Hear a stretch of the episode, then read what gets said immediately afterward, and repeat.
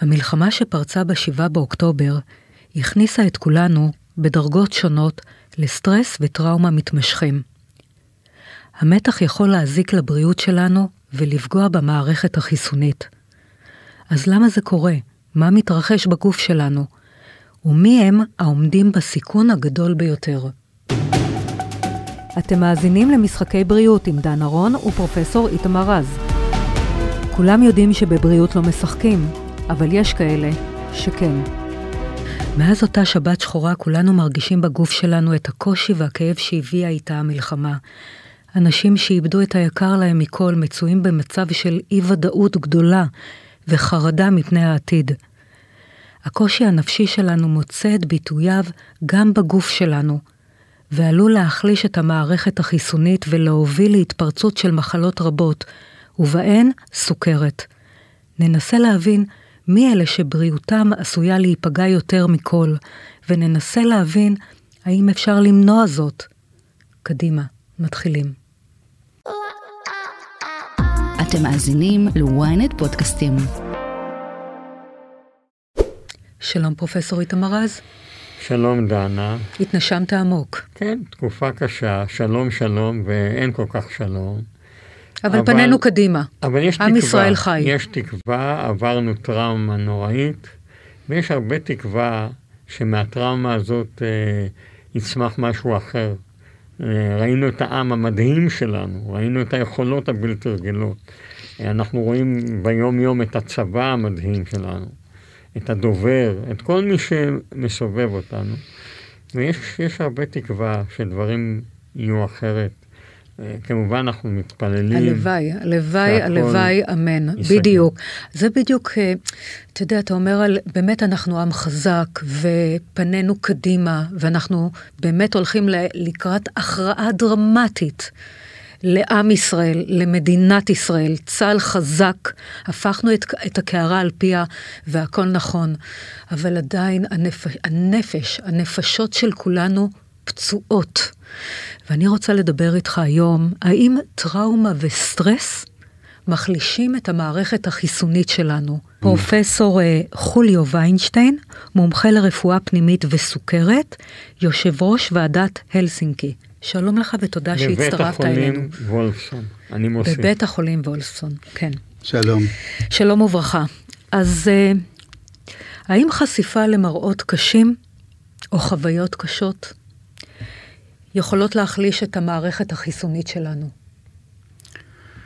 בהחלט כן.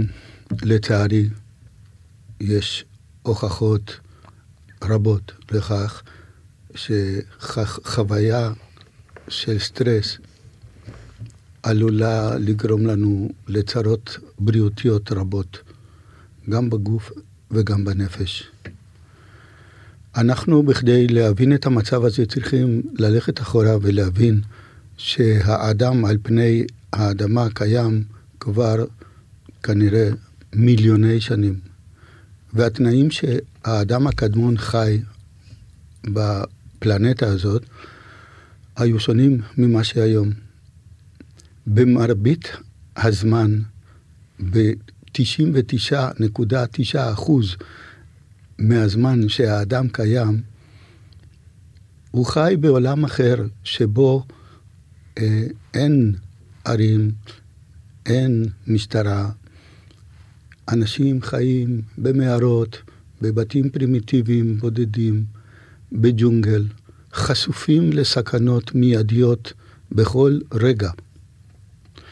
במהלך כל כך הרבה שנים שהאדם כך חי, התפתח אצלו גן שבאמצעותו, כאשר הוא נחשף לסיכון מיידי לחיים שלו, הגן הזה אה, מופעל והוא גורם לכך שהאדם יהיה מוכן להילחם כנגד חיה טורפת. כנגד האיום. כנגד האיום.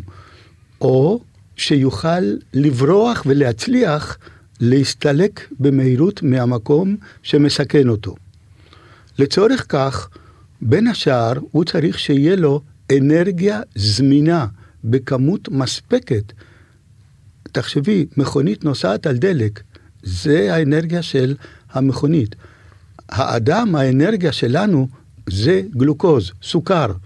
ולכן, באדם הקדמון, הגן הזה, שגורם לכך שכאשר הוא נחשף לסכנה, אה, יש הפרשה של כל מיני הורמונים, הורמוני הסטרס, שגורמים בין השאר לכך שתהיה אספקה של גלוקוז זמינה בשרירים, mm-hmm. שיוכל או להילחם או לברוח. Mm-hmm. ומאחר מאוד וזאת... מעניין, מאוד מעניין. מאחר וזאת תכונה שהביאה להישרדות, מי שלא היה לו את זה, הוא פשוט מת. כן. ברגע שיש את המצב הזה, של אה, עלייה בסוכר הדם, האדם הקדמון במשך, אמרתי, מיליוני שנים, זה הגיע גם אלינו היום, הגן הזה. אנחנו לא יכולים להיפטר ממנו, והוא, אנחנו היום לא כל כך נמצאים בג'ונגל שיש לנו סיכון מיידי לברוח, אבל סטרס זה סטרס, לא משנה מה גרם לסטרס. הסטרס יכול להיות כמו שבאדם הקדמון סיכון מיידי, אבל יכול להיות סטרס של פיטורים טראומטיים, של אה, אה, גירושים טראומטיים, של מחלה של... ובטח ובטח בתקופה הזאת, שאם אנחנו מתחברים, בוודאי בתקופה בעקבות הזאת. בעקבות טבח קשה ומראות בלתי ניתנים בכלל להבנה, אה, של נכון. תוצאות אה, שכולנו נחשפנו לזוועות. נוראיות, ומצב מלחמה שיקירנו וחיילינו והחיילות שלנו וכולן נמצאים במצב של סכנה מיידית, ואנחנו כהורים דואגים להם. אנחנו דואגים לילדינו, דואגים לעצמנו, דואגים למדינה, כל זה מכניס אותנו לסטרס מיידי. בדיוק. אנחנו נמצאים כרגע המדינה בסטרס. הסטרס עלול להשפיע באופן אישי ושונה אצל כל אדם. כל אחד מאיתנו בא מבית אחר, ראה את אימא שלו בסטרס, שהתנהגה או מאוד קשה או לא. כל אחד יש לו את התרבות שלו, את האופי שלו, mm-hmm. ולכן סטרס זה דבר שלא ניתן למדידה, אין לנו מכשיר סטרסומטר שאנחנו יכולים לומר, אתה, יש אנשים שיכולים לנסוע בכביש בתל אביב, והרמזור עוד מעט יתחלף, והוא לא יודע, יספיק או לא יספיק, וזה מכניס אותו לסטרס. ויש זאת אומרת, סף הסטרס רגע, הוא שונה אצל אנשים. יש אנשים כן. שיכולים להימצא במצב כן. של מלחמה, שחלילה נהרגים לידו אנשים ונפצעים. ועדיין קור רוח. ועדיין... קור רוח, מה לא, שנקרא. פרופסור כן. ויינשטיין, אני רוצה להחזיר אותך. ואני עכשיו חוזר אליך. כן. בנוסף לכך שההורמונים האלה גורמים להפרשה יתר של גלוקוז על מנת למלא את הדם באנרגיה, יש גם הפרשה של כל מיני ציטוקינים וחומרים אחרים שהם לא טובים לגוף, והם עלולים... ציטוקינים זה חומרים שהם גורמים דלקת בגוף. Mm-hmm. אז מה שאומר פרופסור ויינטיין, שלחץ קשה יכול לגרום לך להפריש את ההורמונים או את החומרים הלא טובים. יש פה שאלה גדולה, mm-hmm. מה עושה מצב דחק? כן. עכשיו, אנחנו יודעים שבמצב דחק כנראה מתרחשים שני דברים. קודם כל, יש לנו תמיד ויכוחים לגבי זה. אנחנו חושבים שסוכרת נעורים יכולה לבוא ממצב דחק, אוקיי? ואנחנו ופרופסור ויינשטיין הרבה פעמים, וגם שתיים. אבל כמה, כמה מצב דחק יש לילדים ובני רגע, נוער? רגע, רגע, נגיע... כאילו כ... לרמה של רגע, התפרצות רגע, סוכרת. רגע, נגיע לזה. אני אספר כן. לך אחר כך. נגיע לזה. אבל לפני כן, בואו ננסה להבין למה מצב דחק גורם לגוף להילחם בעצמו. Okay. הרי אוקיי. מה זה כל המחלות האלה שדיברתי? נקודה מעניינת מאוד, כן. למה מסתבר, יש לנו בגוף תאים שהם תאים שאמורים לשמור עלינו בימי דחק, mm-hmm. אוקיי? או בימי לחץ. תאים? וזיהומים. תאים. תאים או הורמונים? תאים. תאים. אוקיי. התאים הלבנים. לבנים. עכשיו, אוקיי. יש לנו שני סוגי תאים לבנים, כן. בגדול, יש כן. יותר. סוג אחד הוא הסוג התוקף.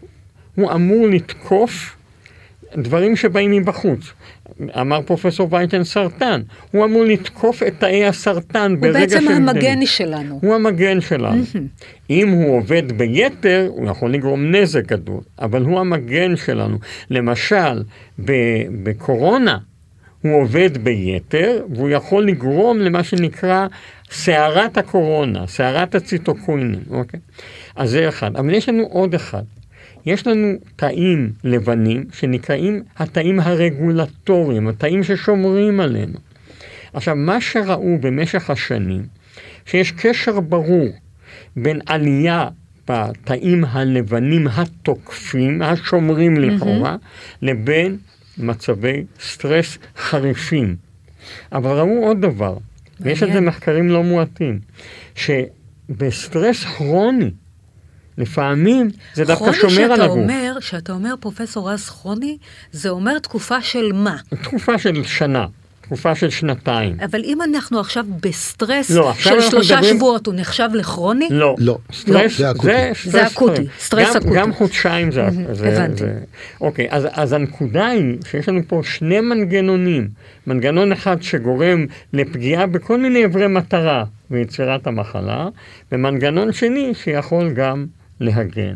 יש היום שאלות מאוד כבדות שרצות 40 שנה mm-hmm. בנושא של חיילים. למשל, לי היה חייל שהעירו אותו בלילה עם ירי ליד האוזן, ירי של... אה, אה, עם רעש של ירי, והוא פיתח סוכרת. אנחנו כמועצה לאומית לסוכרת... זאת אומרת, זה הביא לו את הטריגר? כן. הסטרס האקוטי הזה? זה מה שאנחנו מניחים. כן. אנחנו אפילו הוצאנו אה, הנחיות שהפכו להיות אקסיומה בבתי המשפט, שאם אתה עברת סטרס חריף, סטרס חריף זה קרה לך בחודשיים שלושה האחרונים, והתפתחה לך סוכרת, צריך להכיר בסוכרת כנגרמת על ידי הסטרס החריף. וואו.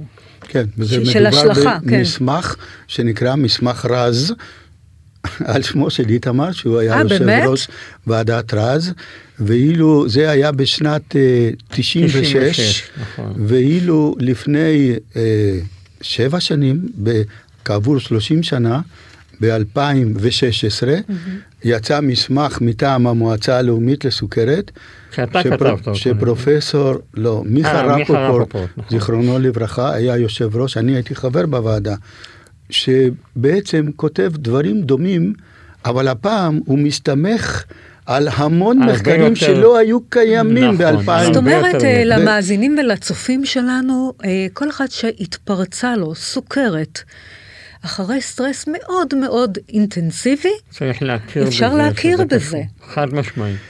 צריך כן. קודם כל לשלול סיבות אחרות. לא, ברור. אוקיי? אה, גנטיקה זה, זה דבר, זה א' ב', נכון? גנטיקה חייבת להיות כן. שם, אבל אנחנו רואים שלפעמים יש אה, ארבעה אחים שנולדו לאותו אב, לאותה אם. עם סוכרת? אה, בלי, או אם, לא משנה, כן. לאותם אבות. ואחד מהם פיתח סוכרת וכל השלושה האחרים לא. או אה, ההפך. או ההפך. שלושה פיתחו טוב, אבל זה ברמת כמה הם לוקחים ללב, מה שנקרא. אז בדיוק, זה מה שאמרתי בהתחלה. אני רוצה להדגיש כן. עוד משהו. יש נכון. מחלות עוד יותר בולטות. יש מחלה שנקראת ulcerative colitis, קוליטיס של דרכי המעי. אנחנו יודעים, אני יודע את זה עוד כסטודנט, 50 אחוז האנשים שמפתחים את המחלה הלא פשוטה הזאת, זה תוצאה של סטרס נפשי. זה... גם החמרה. של ה ulcerative colitis וגם של סוכרת. זאת אומרת, גם חולה סוכרת שהוא מאוזן, הכל בסדר. חי עם זה טוב מאוד.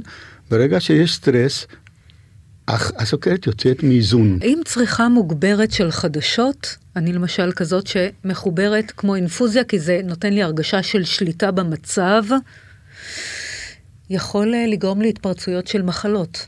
אני מכיר איזה פרופסור שנמצא עכשיו במלחמה, והפרופסור הזה אמר לעצמו, תראה טלוויזיה פעם ביום, לא צריך יותר. תשמע את החדשות פעם ביום. קוראים לו א', קוראים לו א' רז, נכון. כן, א' רז. וגם אותו פרופסור, פרופסור. אמר לעצמו, כן. אל תיחשף כל הזמן למראות הנוראים. אבל זה כל אחד מה שעובד אצלו. רגע, כן, אני, כן. למה אותו פרופסור אמר את זה? כי אותו פרופסור לא רוצה לקבל מחלות נוספות, כן. או להידרדר במחלה הקיימת לו. אני חושב שאנשים, קשה להם להתמודד עם, עם עוצמת המכה. עם, זה הרי עוצמה נוראה, כשאתה מאבד בן, שמשפחה איבדה שלושה ילדים, או שני ילדים, וזה, אי אפשר להתגבר על זה, זה לא ניתן להתגבר. אז הדרך היחידה במצב החריף היא, היא, היא לברוח קצת, קצת לברוח, הבנ. פחות לשמוע, ברור. פחות לעשות, יותר לעבוד, יותר להקליט. בוא נדבר להקליט. תכלס, עד כה דיברנו מה סטרס טראומה, טראומה וסטרס יכולים לגרום להתפרצויות של כל מיני דברים שאנחנו לא מעוניינים בהם. מה הטיפים שלכם? מה אנחנו יכולים לעשות על מנת להוריד את הסיכון הזה? להתעסק עד כמה שאפשר ברוטינה היומיומית של כל אחד, ולא כל הזמן בעיתונים ובחדשות, שברוב המקרים זה חוזר על עצמו כל הזמן. אנחנו חשופים בצורה מוגזמת, כולנו, וזה, אתה נמשך לזה, כי זה מעניין, זה מה שקורה. אבל זה פוגע. לקחת אפיזודה לק... קצת של החיים הנורמטיביים. שניים, כן. לעסוק במה שאתה אוהב, לשמוע מוזיקה, לקרוא משהו שלא תמיד יש לך את היכולת להתנתק ממה שקורה ולהתעסק במשהו אחר, mm-hmm. אבל צריך להשתדל. צריך לבצע פעילות גופנית אפילו פשוטה ללכת ברגל, mm-hmm. ללכת ברגל, זה משפר את המצב רוח. לרדת למטה וקצת ללכת, לשחרר את הנפש. נכון. אוקיי. אה, יש ומה לגבי טיפולים תרופתיים? לישון טוב. לישון טוב. לא לנסות לישון טוב. זהו, לנסות. להשתדל. אז בוא נדבר על uh, תרופות. בואו ניקח את הדוגמה ששנינו מטפלים בה לא מעט, שקוראים לה סוכרת, נכון. או השמנת יתר. כן. יש היום את התרופות יוצאות הדופן, שגם מורידות משקל וגם מורידות סוכר, ואנשים טוב להם מאוד איתם, והם יכולים לקחת אותם גם במצבי לחץ וסטרס וכיוצא בזאת. הרבה יותר קשה לפעמים להתארגן גם עם הזרקות מרובות של אינסולין. אז אם אתה אומר לעצמך, אם אתה לא בורח מהטיפול התרופתי, וזה מה שפרופסור ביינשטיין אמר, תמשיך את הרגלי החיים שלך. ואצל חלק גדול מאיתנו, הרגלי החיים, זה להזריק פעם בשבוע זריקה ולקחת כדור או שתיים כל יום. תקפיד על הדברים האלה, אתה גם מקפיד על הבריאות. דרך אגב, פרופסור ויינשטיין, כשאנחנו יוצאים להליכה, בעיקר להליכה מהירה, עולה לנו הסרוטונין במוח. נכון.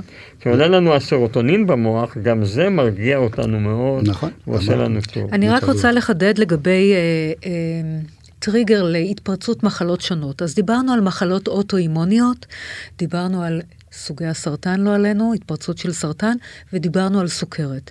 יש מחלות נוספות שזה יכול לגרום לנו? אחת המחלות הבולטות זה זיהומים. נכון. למעשה, כשאתה נחלש מבחינת חיסונית, מערכת החיסונית, מערכת החיסונית, אתה חשוף לזיהומים שונים. נכון.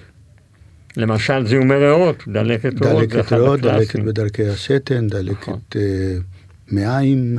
ש... מעיים זה הקלאסי. האם נכון. חיילים שחוזרים uh, ממקומות לחימה uh, שהיו תחת uh, באמת פחד קיומי, צריכים לעשות משהו? יש לכם טיפים עבורם? כל אחד איך שהוא מרגיש. הבעיה היא, mm-hmm. ממה שאני מכיר, ואני מכיר, כי הרבה חיילים באים אחרי סטרס כזה, ותובעים את משרד הביטחון על כך שהם לקו או ב-PTSD, מה שנקרא post-traumatic stress disorder, ו/או סכרת, או שניהם. זה הולך ביחד. תרופה רשומה לטיפול בסוכרת בישראל, כן. לא להשמנת יתר. במדינות אחרות זו תרופה מקובלת לטיפול בהשמנת יתר גם אם אין סוכרת. ו... אבל אנחנו... אבל מה, מה היעד? האם זה כן. רק הורדת משקל? זה היעד הוא גם זה... להבריא אותך, כי אתה בכל, כשאתה שמן, יש לך כבד שומנים, כל הבעיות שבזה, יש. לך יותר סיכוי לאי ספיקת הלב, יש לך כמובן סיכוי גדול לטרום סוכרת. נכון. וסוכרת. אז לכן הזריקות האלה מאוד חשובות. גם לאנשים מניעתית. עם השמנת יתר, בעיקר בטנית, זה גם הראו שזה מוריד יותר את השומן הבטני ופחות את מסת השריר, זאת אומרת עוד יתרון גדול. תודה רבה לך פרופסור רז, תודה רבה לך פרופסור ויינשטיין, ונודה גם לצוות שלנו. לבמאי גידי ישראלי, לטכנאי שרון שדה, למפיקה ניצן כהן, ולעורכת תוכן טל לוין. תודה רבה. תודה שהאזנתם למשחקי בריאות. מדי שבוע מחכים לכם שלושה פרקים חדשים בוויינט, ואתם מוזמנים ומוזמנות לעקוב אחרינו, לקבל התראות לפני כולם, בספוטיפיי, באפל ובכל אפליקציות הפודקאסטים. ואם אתם כבר שם, נשמח אם גם תדרגו אותנו. נתראה בפודקאסט הבא.